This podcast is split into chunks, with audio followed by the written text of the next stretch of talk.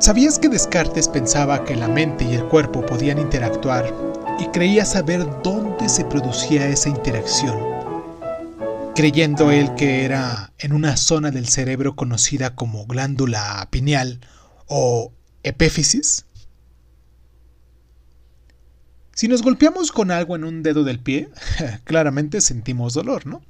Si golpeamos el pie contra un objeto, estamos ante un estímulo que hace que los nervios disparen cierto comportamiento y envíen una señal al cerebro. Pero, ¿qué es exactamente el dolor que sentimos? Los filósofos se planteaban esencialmente estas dos preguntas sobre la relación entre los estados de nuestro cuerpo. ¿Cómo golpearnos en un dedo en el pie y los estados de nuestra mente, como por ejemplo sentir dolor.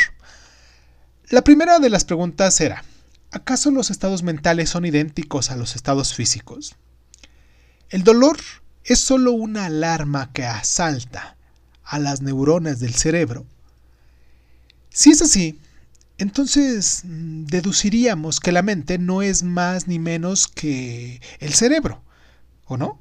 Sin embargo, si el dolor es algo más que neuronas en alerta, entonces cabe pensar que la mente es algo más, algo que tenemos además del cuerpo y el cerebro.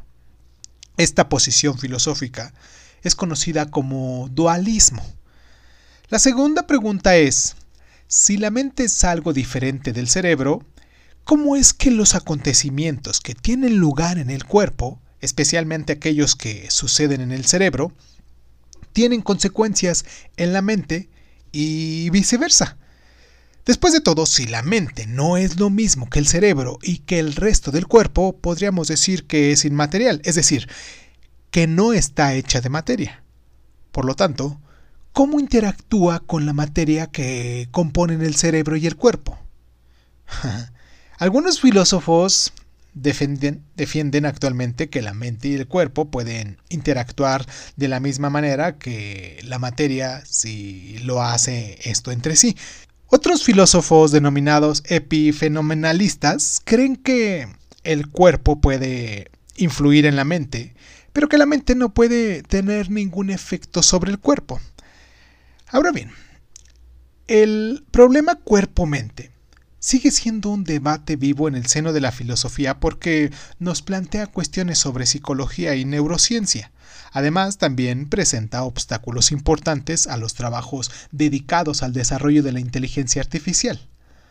Podemos llegar a crear un cerebro como un ordenador, pero ¿algún día podremos crear una mente?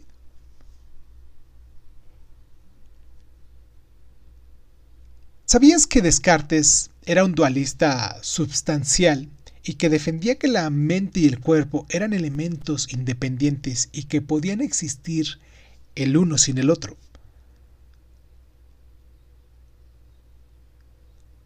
¿Habías escuchado hablar sobre el experimento de reflexión donde dice que es posible que alguien tenga un cerebro exactamente igual al suyo, con todas las neuronas relacionadas exactamente de la misma manera, pero que hay alguien que no experimente ni sienta nada, y si cree que un zombie es posible, entonces cree en un dualismo.